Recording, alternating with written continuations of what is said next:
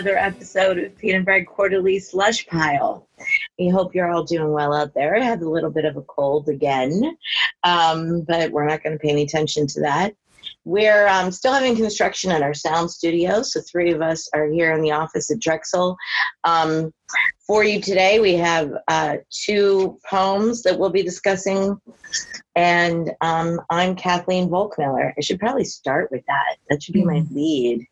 Um, I'm Kathleen Volk Miller, and I direct the graduate program in publishing here.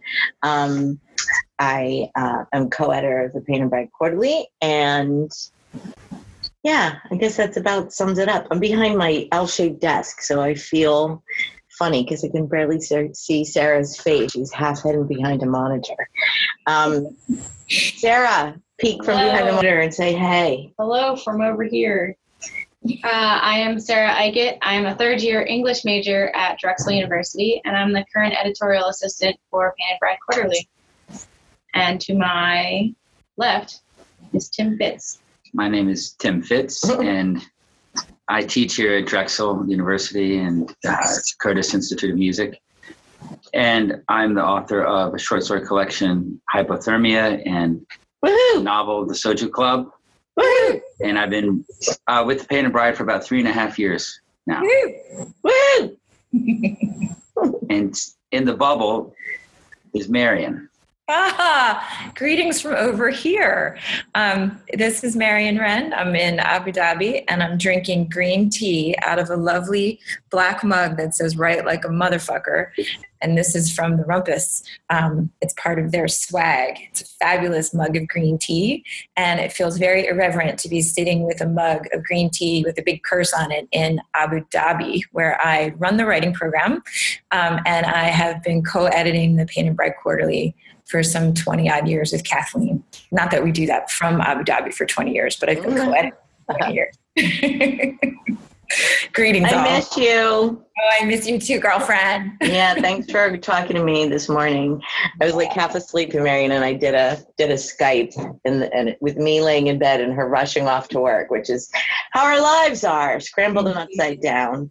But um, to remind our listeners, you can go look at the poems that we're about to discuss, so you can read along with us or look after the fact, um, whichever you'd like, on our podcast pages.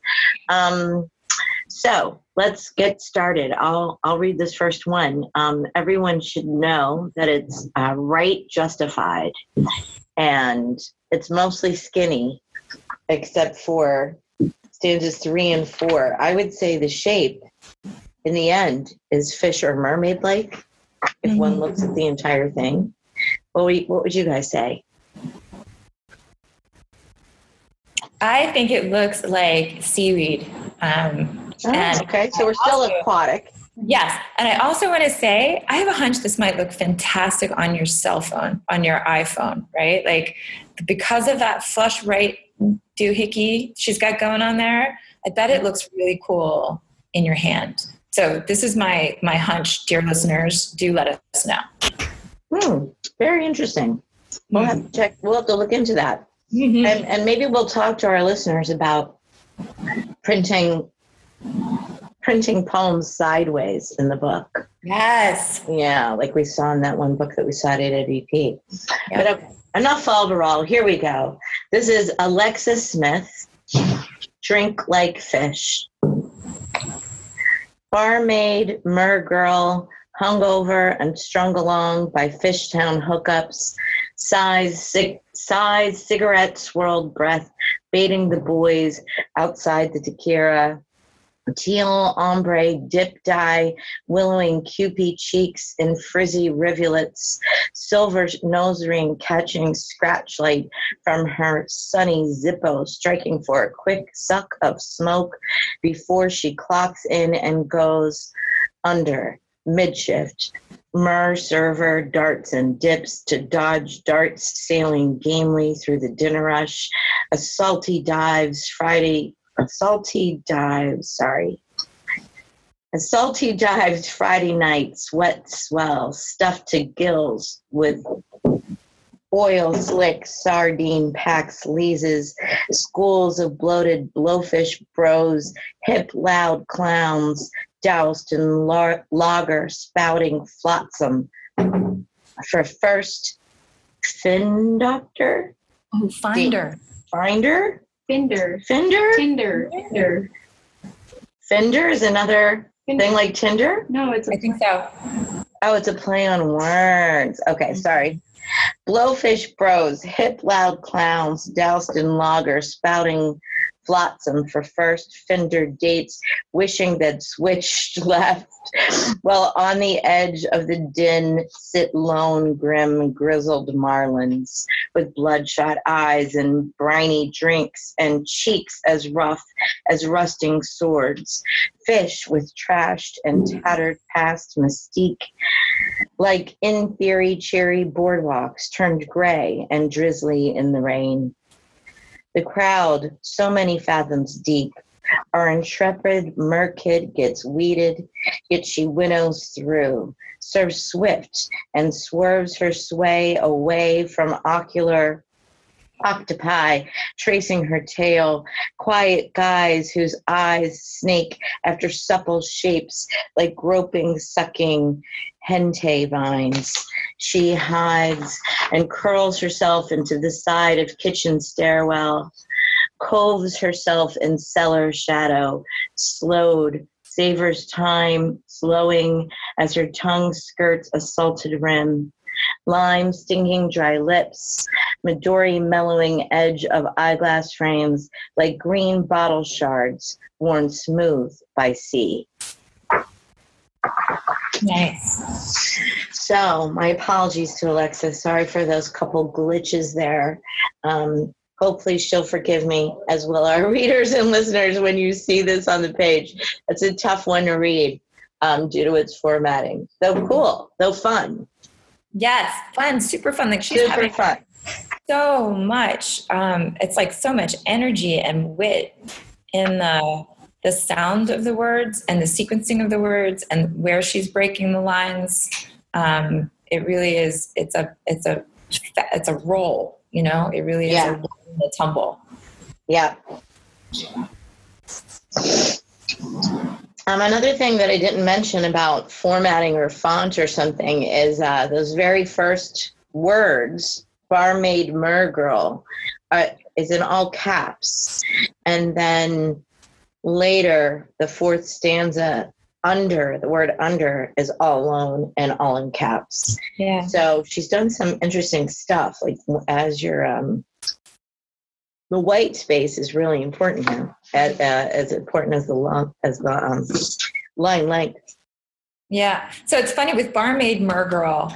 The first line ends with a colon, Mhm. and it's almost as if it, it wants to be read like a script, right? Like as if I don't know, like this, these are the lines spoken by the barmaid Margirl, but it's not quite that. It's more like a sort of um, cinema camera over the shoulder of this character, right? Right. Sort of like describing her and then seeing from her perspective. So when you get down to the under, which is also capitalized, it's actually not doing that script-like thing because But it, it, I- I'm so under- sorry to interrupt you, but it has the colon too. Yeah, it has the colon. So like like the font or the typography looks like it's the same. Like you want to read it like it's a script, but it's actually tucked in the line before, right? So smoke. Uh, what is it? Um, striking for a quick suck of smoke before she clocks in and goes under.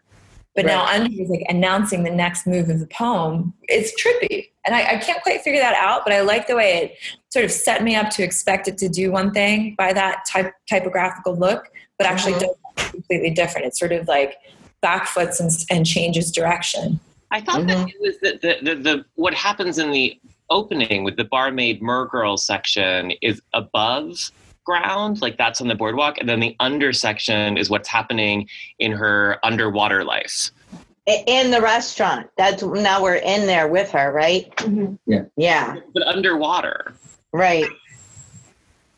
Finder Uh, was Sorry. Figuratively underwater. Yeah.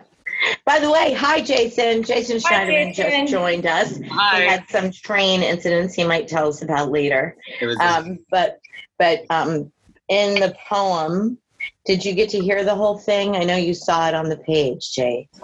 I, I didn't get to hear it being read, but I've, I've read the poem.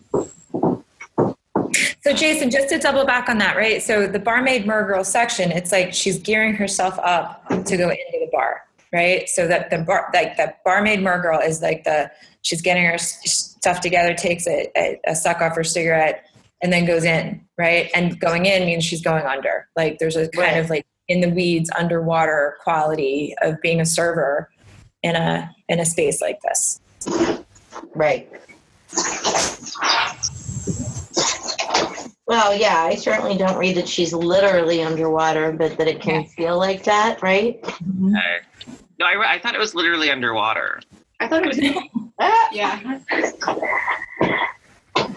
but um yeah because I, I was trying I, am because I, was having the same the same um question that you were having about kind of like how these two sections are distinguished and i did i get i did we already discuss the shape i got really hung up on the shape Yeah. Well, we did only to note that it reminds each of us of something different, but but aquatic. Aquatic. There's an aquatic theme. okay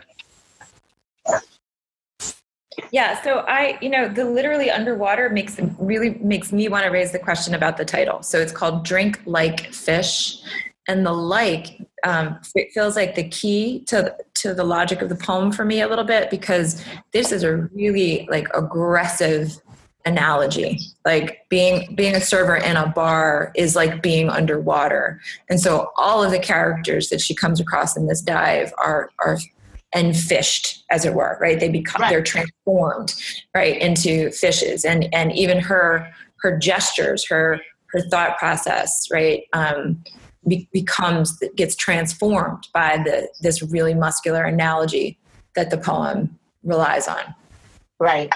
And I would say that I didn't see her as literally underwater because she did this metaphor so well and so consistently. I could see, you know, um, briny jinks and cheeks and blowfish bros and you know all of these all of these uh what did you call it enfished all of these enfished characters and images i went right with it you know that that would be a lens through which one could see a bar on the boardwalk yeah tim fitts what are you thinking Well, I'm wondering, I guess I'm wondering, is this poem embracing the culture it's writing about or, or describing, or is it critical of the culture that it Mm. describes?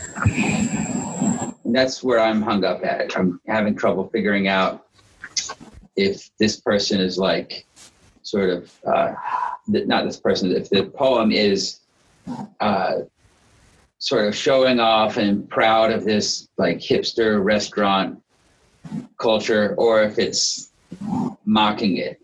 can it do both No, it can do both. But I don't I'm I'm I'm not really sure where it's doing it.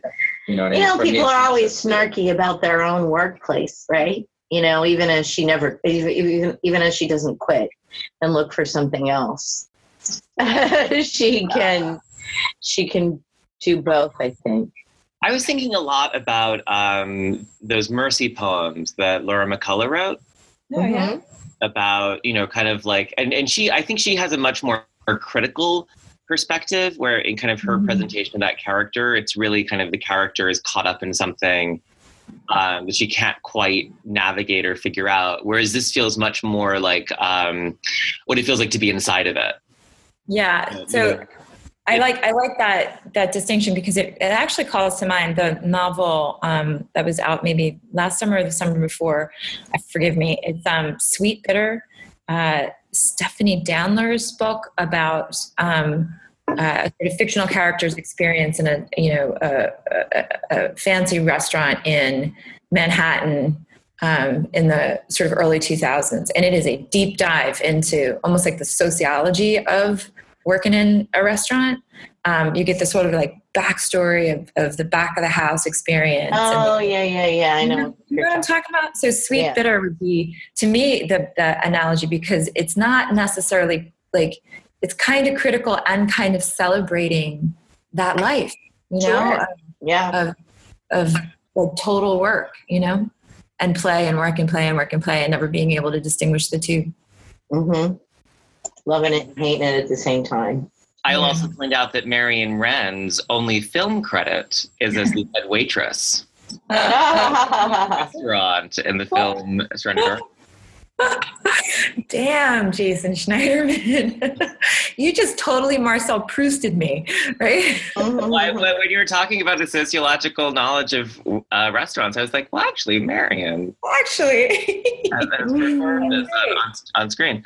Right? Um, yeah, no, it, it does. It does feel very much kind of inside, and both kind of like the romanticization, but also the kind of the grimness. You know, really knowing that that space intimately. Hmm. Um, what do you guys think of repetition of the same words and forms of the same words so close to each other? What does that give or take away from the poem? Um, and of course, now I can't find an example, but um, let me let me look. Darts and, uh, under mid shift, mer server darts and dips to dodge darts, sailing gamely through the dinner rush um, there's a lot of moments of that using the same words really closely together. Hmm. I, I I have to say, like when I was reading it, and it it was it was very difficult um, because of things like that. That it it had this kind of um, um, there, there's uh, on one hand, I really like the fact that it's demanding, Mhm. um, but on the other hand, I was having a really hard time sort of like staying grounded when a lot of that kind of pyrotechnic sound was happening. And in addition to the shape, and in addition to the metaphor, and in addition to, you know, um, the scene, it just it just felt like a lot when I was reading it. Like it felt like I was juggling a lot of balls to kind of stay inside the poem. Mhm. Is that in a good way? you know, um, For, for me, it wasn't. okay. Um, I mean, I spent years working as a dish dog and in college and high school. And I really love reading about poems that explore that territory. When I when I either learn something new that I always knew, or I see things in a different way, or it helps me understand the order.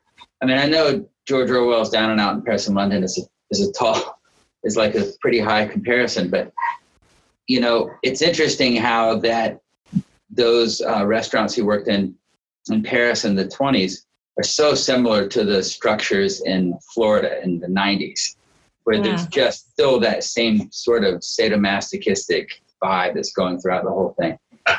And so I'm not sure that I'm feeling the connection here the same way as I do reading other other stories about uh, the restaurant, which I really gravitate towards. Yeah. I really Yeah. know. I do too. Um, I was in the restaurant industry, and my family was a lot. My my siblings, so I I feel like I grew you know grew up in theirs as well. Um, so the reason why I asked the question I asked about the redundancy of certain word choices is I really dig this, and I think she did an amazing job of keeping the metaphor going and describing everybody um, in this enfished manner. Um, but I, did, I didn't understand what her intent might have been on the repetition of those poems. You know, I mean, of those words. That's I was not asking rhetorically. Rhetorically, I was. I, I'm. I can't determine what her intent was. Um, So can I, I, I, maybe I'm just dim-witted here. I, I don't see more than that. Like that, the, maybe I'm just not seeing the, the, the, like the repetition of exactly the same word. I get the repetition of sound, right? I get the sort of assonance and consonants that she's doing throughout. But the, like, I've got the one, the double darts there. But do you guys see more of it? Marion, I'm I'm with you. I only find the one, and if it's only that one, then I'm not wow. opposed to it. So, No, um, but you know what? I have to, let me just jump. well, maybe it is sounds like in that last stanza on the first page there serves swift and swerves her way away very, from very you know close. yeah it's yeah maybe Stowed since and that slowing, like it's very very close, but it's not actually the same word. maybe since i was the one reading it it just felt like that It does feel like that. though. It does, yeah. But that I think is actually part of the magic, right? Like she's she's Yeah. making different words like trick your brain into thinking that they're, they're so sonically similar as if to be the same and they're not right and so when when you asked that question, Kath, it just like triggered something. i have been working with um, Ada Mann's poem, um, the the last poem in the book, uh, "This Big Fake World," right? So it's epilogue, "This Big Fake World," and it's a 16 line, really well crafted poem, and boy does she repeat words, right? And it's, mm. it's totally strategic, and it's it's not it's a different kind of music that she's going. It like she's got going this kind of love dub heartbeat because that poem really is about like reclaiming a sense of um, the self by kind of nesting with the consumer and materialist crap that that would threaten to overwhelm us right? But if you like build a nest out of moon pies and and clocks and barbed wire, right? Like you've got some agency, right? And so her poem is super hopeful at the end of this book, and the the rhythm is capturing that hope, and the repetition of those words is capturing that hope. um, and my cuckoo clock says it's been half an hour since we started talking about this poem. uh, the, this mer girl situation, I think it, the the the language that she's using amplifies the speed with which she's like jumping from thing to thing to thing, right? Um, which I think maybe activates what Jason's talking about. Like maybe it feels like too much for the reader um, with all the other things that are going on, but it's also quite, I would say, like wild to see her do this. And and the wildness for for me cuts right through the slush pile. Like I actually haven't seen something this this um, th- with this kind of velocity in a while. Right. I think that the her use of language and metaphor is so strong and it's very captivating. The thing that I'm wondering is what what does this poet want me to take from reading this? Yeah. I had a great time reading it while I was reading it. I had a great time, you know, listening to the the various um alliterations and things like that and like how she's able to turn phrases like tinder into finder um, but i just want to know like okay so why did i read this other than for that metaphor and for the your use of language like what am i as the reader taking away from this mm-hmm. like what's the yeah. message like how does this reach out beyond yeah. the restaurant world it's yes. got to yeah d- d- that's what i'm struggling with with this poem literature to do that? Like, doesn't literature isn't literature's obligation just to kind of present us with uh, uh, like, do we have to actually like have a takeaway or a paraphrasable mm. moral? Yeah. Um, that's that's what I was gonna say too, Jason. Like, isn't the look in enough? The look, you know, the look in the world through this lens. Isn't that enough? Like, say next time you're in a bar late at night, some of these images might pop in your mind. You know. Well, you know, let me jump on Sarah's side there for a second. It's not like I need a thesis, right? And it's not like yeah. I need a deliverable, right? Like a takeaway.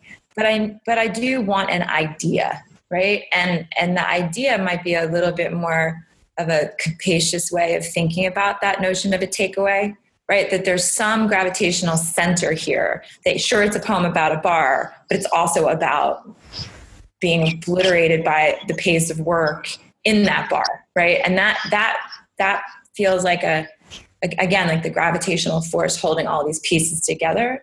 And and maybe it, that maybe that part's blurry with all the sort of acumen here that idea bit it feels a little maybe fuzzy. Yeah that's exactly what i'm trying to say. Thank you marion vulcan mind meld sister. Vulcan mind meld. I see you. Um do you guys think that we should vote and yeah. go? Yeah? We're voting yeah. to vote? We're voting to vote. Okay. Um, so Tim and Sarah and I are in the office and we're going to do a one, two, three shoot. And we're going to wait for uh, Ryan to let us know. Okay, that did not get in. glug, glug, glug, glug, glug. Oh, wow. Fascinating. Love working yeah. with you. Fascinating. Super, super, close, but it didn't go in. I can tell by by some of the reactions here that people um, are surprised. So, so, Alexa, run, don't walk to the next literary magazine. yeah. Yeah. Um, I don't know what we could say to her as the reason why, like if she, you know, I think I think there's What just different do to- resonances. You know, like right, like the the one difference between I think your position and my position was it didn't resonate with me the same way for whatever reason, Mhm, some subjective reason. But mhm, it's not like I thought the poem was terrible.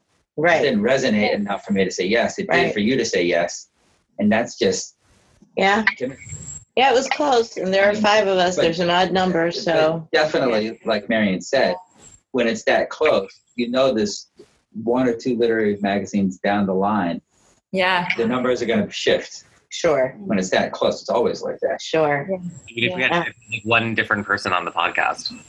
yeah. yeah. Um, okay, so let's move on. Um, Marion, you're going to take care of this next poem. Yeah, so we have a poem by um, the poet Shabnam Pillai, um, and the poem is called Pine. Um, and it, it looks quite different from the poem that we just saw of Alexa's. It's a little bit more conventional, um, but it's free verse and it's got some, you know, sort of long lines, a couple short lines.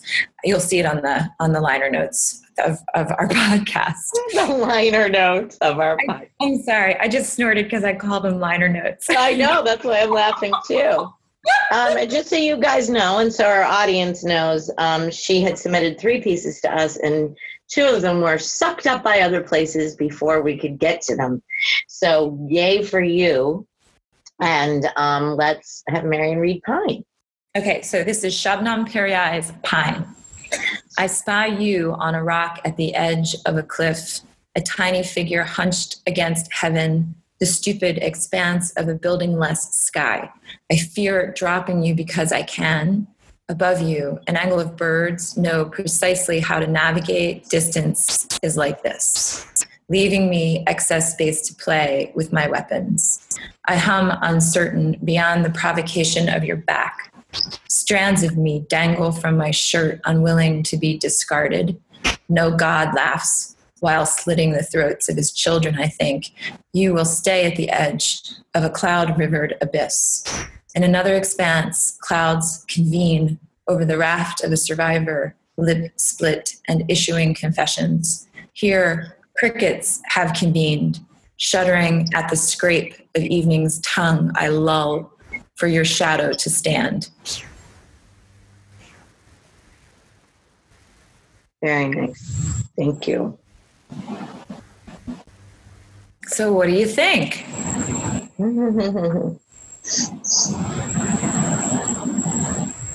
I got the idea that this is a poem about watching a loved one suffer with depression. From No. Mm. Wow, Sarah, how do you get that? Talk, can you talk me through that reading?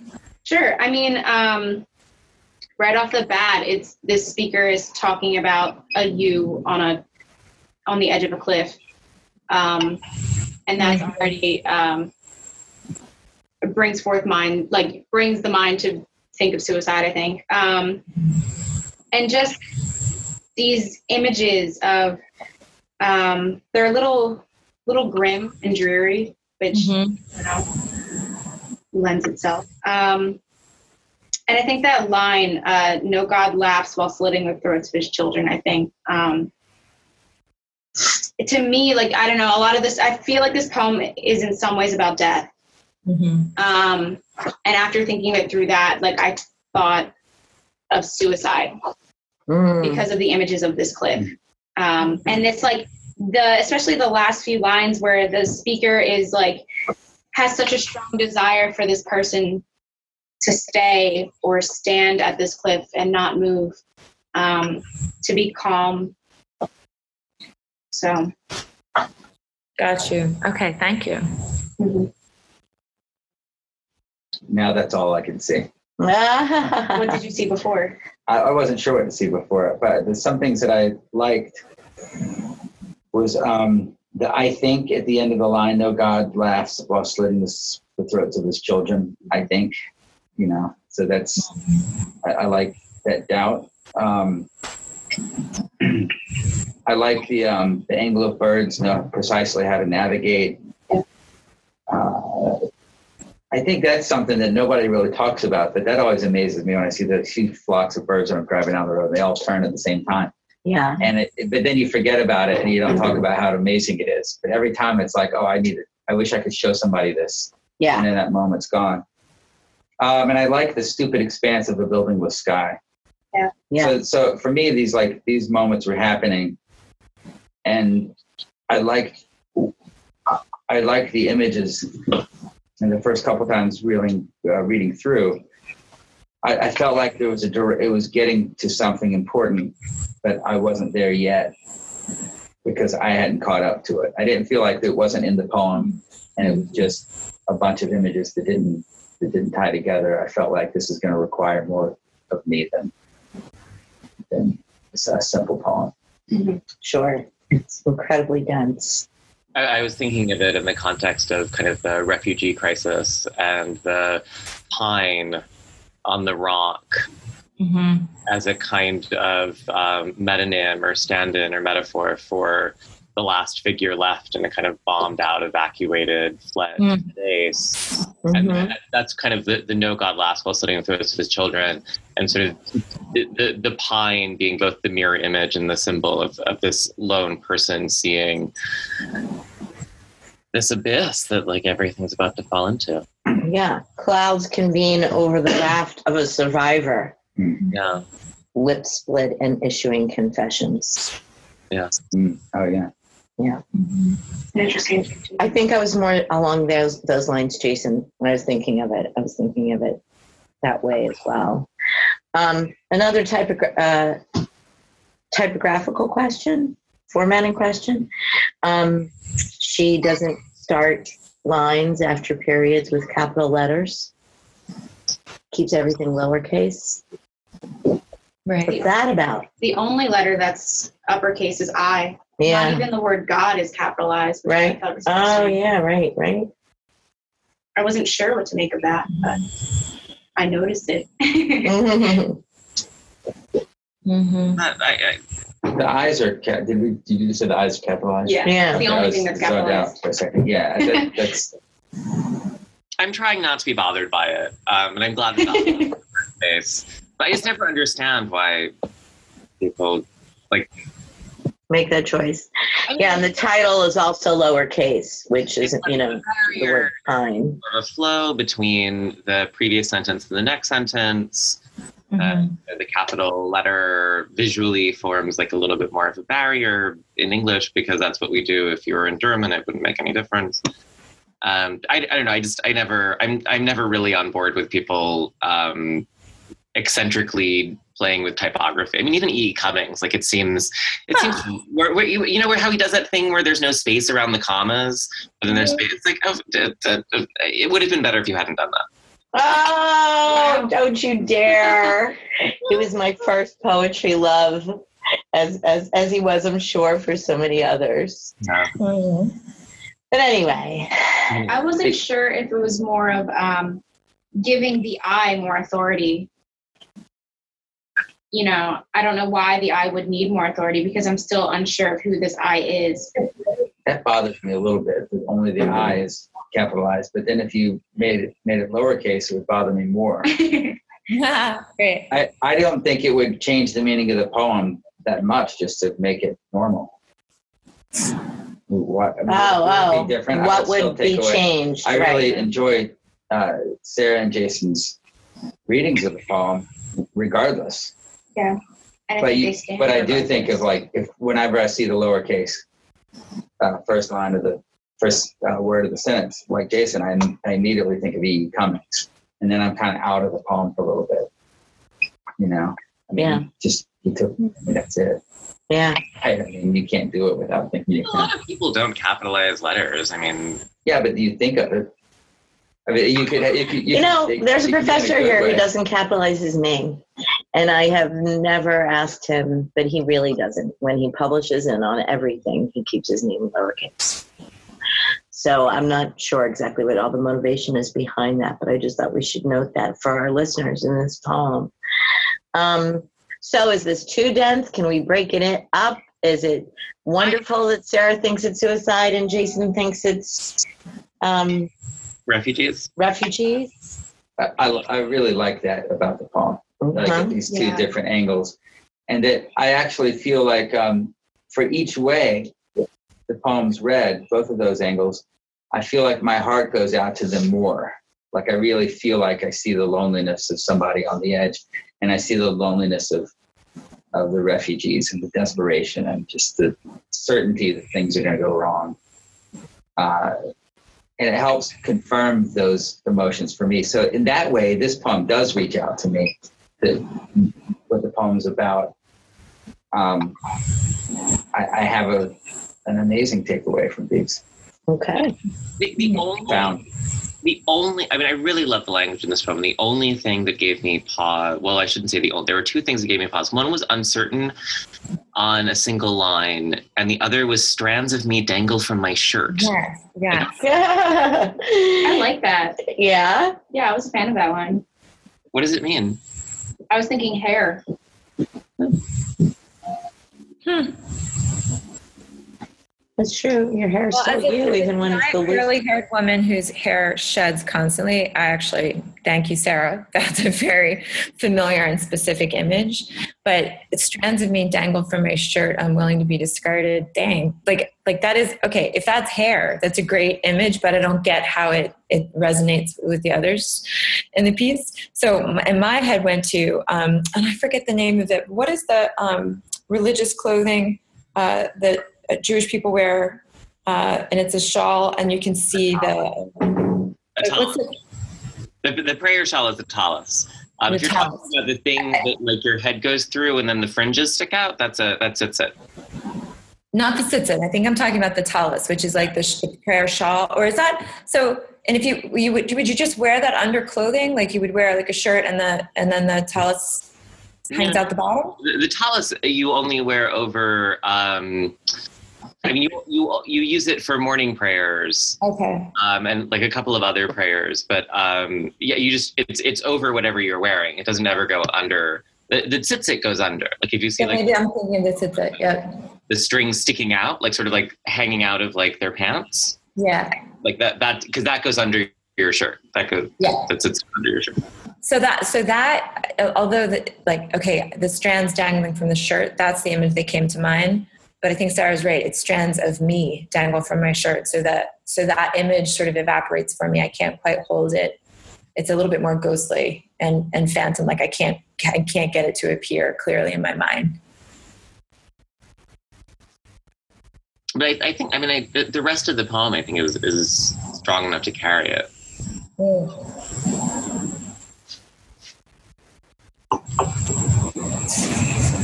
Okay, I think we're ready to vote. Are we? yeah I think so Okay, let's go. One, two, three.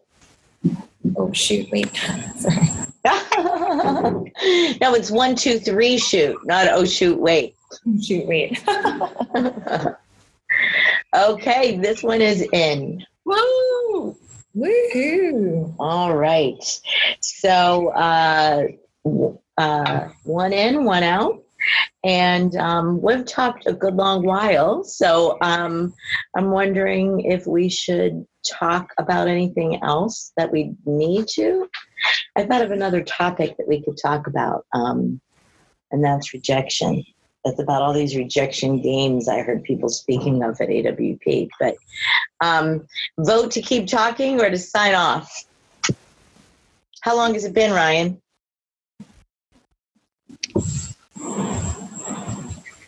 About 40 minutes. oh that's Okay, good let's talk about rejection games. Um, so it seemed like, I'm sure people have done this forever, but it seemed like I kept hearing about um, people playing rejection games with their friends.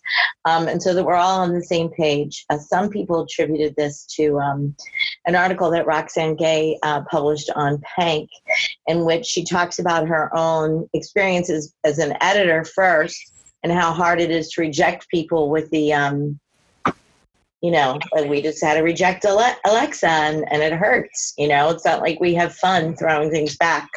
Um, and then she even admits to her own um, her own stats, and she says she's rejected about 78% of the time.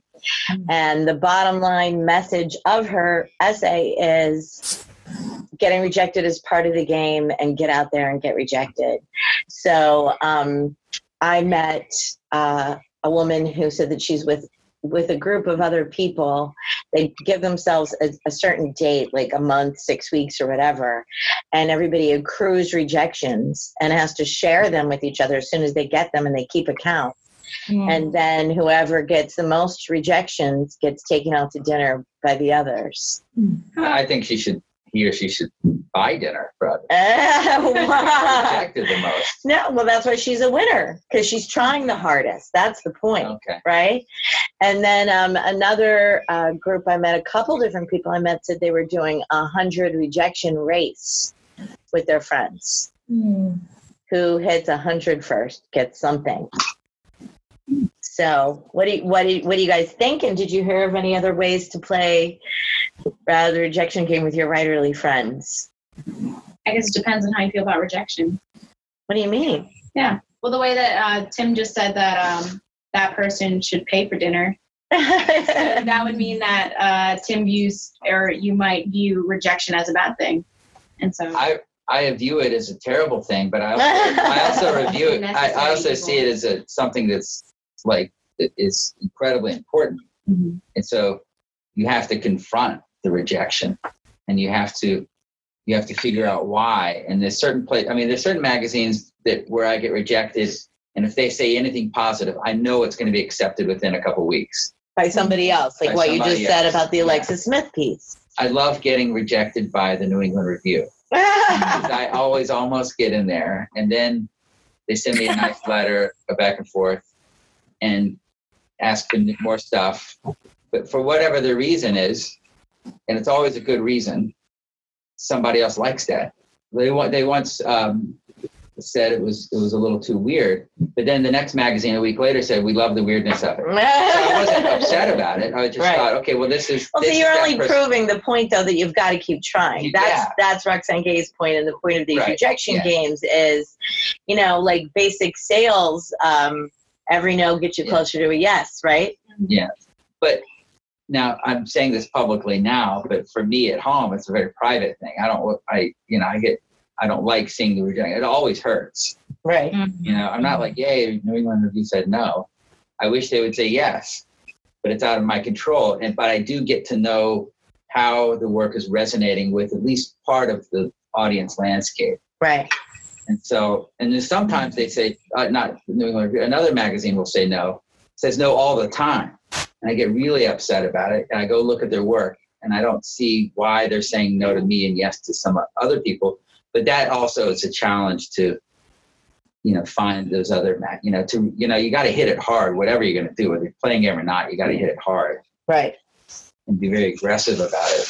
Um, so yeah, I mean, however you however you confront it, whether you're, I mean, it is interesting at first for a while that this happens, but it does. I mean, especially if you have ever had a losing streak. I mean, it wears on you.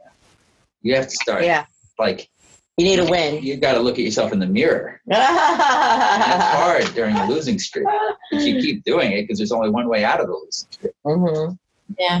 But you know what, Tim, you just said it too. It's like, you know, it wears on you and it makes you feel solitary. And if rejection makes you feel ashamed, that's a terrible emotional burden, right? Mm-hmm. So game part of it, the fact that you're playing with a, a friend or a, a work um, like a like a writing buddy i mean you, you've built a sort of like strategic network right of like link folks with linked arms around or you know into the fray with linked arms right? And that that's a support system like in the truest sense. Yeah. Yeah. I love that image marion. Write a poem about that. I also I, linked arms they're marching. I'm just picturing all the marches we've been on lately. Yeah, yeah. I love it. There are also a lot of people out there who see rejection as bad juju. So if you're getting rejected, yeah. they don't want to stand near you. Uh, and I think that's the majority of the people in the world. When you people don't want to be around people who are failing. I mean, I, I think you know, you you you. I don't want to live my life like that and stuff. But I know there's plenty of people. You know, they ask how everything's going. Say, oh, oh, my book got rejected. And you see a look in their face like, oh, your life's not going anywhere, is it? And you're like, Wait, you, so I just internalize all that. no, no, no. What was? Oh my God! What? what um, Blanche and the, um, the the little old ladies that lived in Florida. What was that TV show? Golden Girls? Oh, Golden Girls. Golden Girls. Right? So do you remember Estelle, like the little Italian lady? Is that what her name was? Estelle. Estelle Getty. Wow, Mary, you're going into Okay. uncharted territory. Hold on, hold on. So she used to say, like, if somebody came up with her with bad news, she'd say, "Get away from me! You're bad luck." yeah,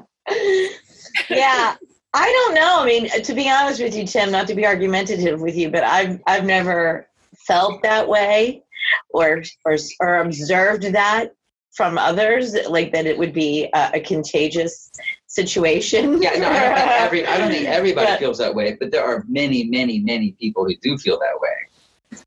Well, like you said, and the writer being are- rejected a- herself might feel that way, right? Like that's what Right. shame. It isolates. right. Yeah, I mean, if the game takes the sting out of it, then you know, go ahead and play the game. But I don't know, like, I mean, I, I did a terrible thing. Um, I did a terrible thing. Well, tell us. I, someone, a, a journal I've been trying to get into for about 15 years.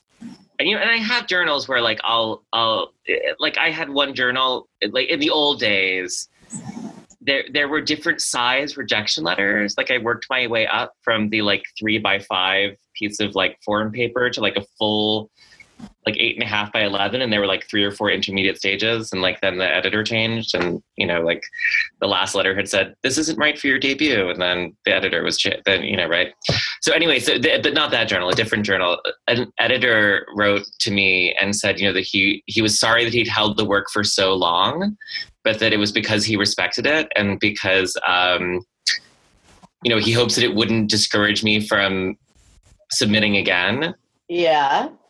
And I didn't wait to hit send, and I wrote back, um, "I've been submitting for 15 years. Why would I stop now?" Jason, I probably said this. That's not a terrible thing. That's your terrible thing. If someone, yes, if someone says to you, like, "Please keep sending me work," and you say to them, like, "Please," you think you can discourage me? yeah, I, I got rejected by a magazine for about the fifth time. This is about 10 years ago.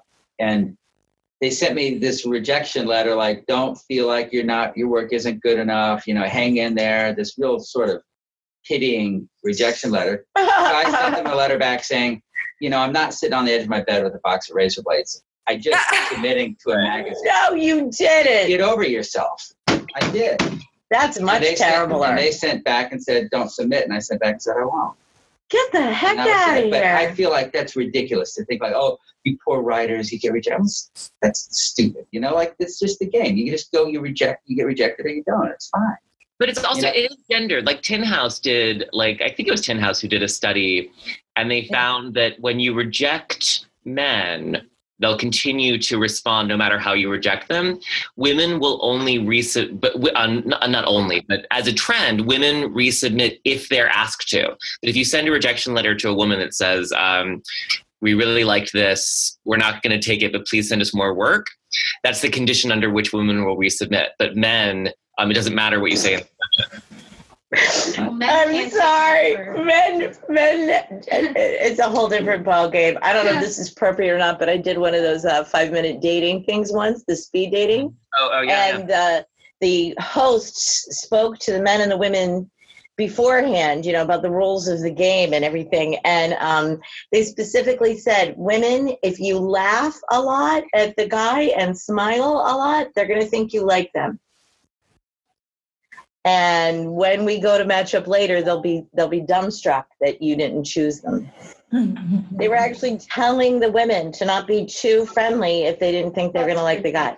I promise you, it's That true. Not the woman's. Oh my.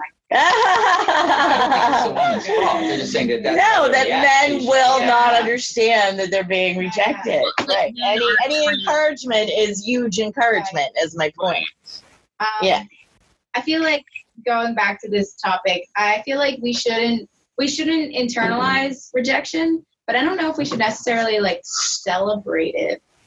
You know, like not- Yeah. you know, just just take the rejection and be like, all right, what can I do to not get rejected? You know, Yeah. And not, like count how many rejections you get. I don't know. Well, that used Well- to be a thing. Like And of course, every- I'm new to the game, so you know. I was like when I was starting out, like a lot of people had instead of I mean these games seem much healthier.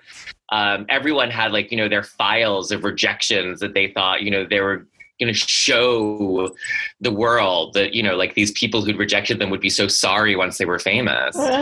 Yes. well, Like, true. Like I mean, it's just it's just not going to happen. Who was it? I think it's I think it's F. Scott Fitzgerald in the end. Somebody, and I apologize, listeners. We'll make sure we get this on the page correctly. But somebody huge, like F. Scott Fitzgerald, said, um, "Thank you to everybody who rejected me." To and he like named it like to the eighty-four publishers who said no first. Right. Yeah. So it all happens. Yeah. know, the, the first three stories that I published, I wish I had gotten rejections for Mm. because now they're out there and there's nothing I can do about it. So sometimes the thing you think is in your favor is not in your favor. So you, Yeah. you have to have some perspective. Well, I mean, CLMP says they can't even count how many lit mags we have going right now because there's so many online. And, um, you know, I think they said the number's somewhere between six and 8,000. That's how, how nebulous it is, how unable they are to count. So being published is all kind of relative too, right? In a way. Um, so there goes the cuckoo clock again. We'll take that as a signal. Um, to say thank you, uh, listeners, and thank you, um, Marion and Jason and Tim and Sarah and Ryan, our sound engineer. Um, again, the work is on our podcast pages. Um, tell us what you think about rejection games, and if you have any really cool ones, um, let us know. Email us directly or put it up on our Facebook or respond to this event. We have so many ways to communicate. Um, so I guess that's it keep reading. Thank you very much. Woo! Yay.